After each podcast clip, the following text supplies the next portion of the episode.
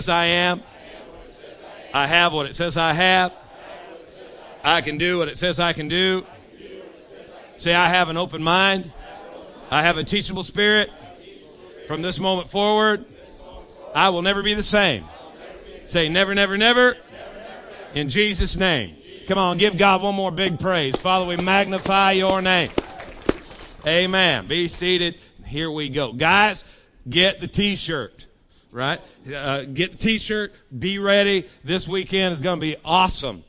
It is going to be awesome. Incredible men of God coming in to speak into our lives, and we are uh, we're amazed that they'll come and uh, minister to this thing. And uh, we're going to be we're, we're going to be on fire when we get back. So, ladies, be ready. Amen.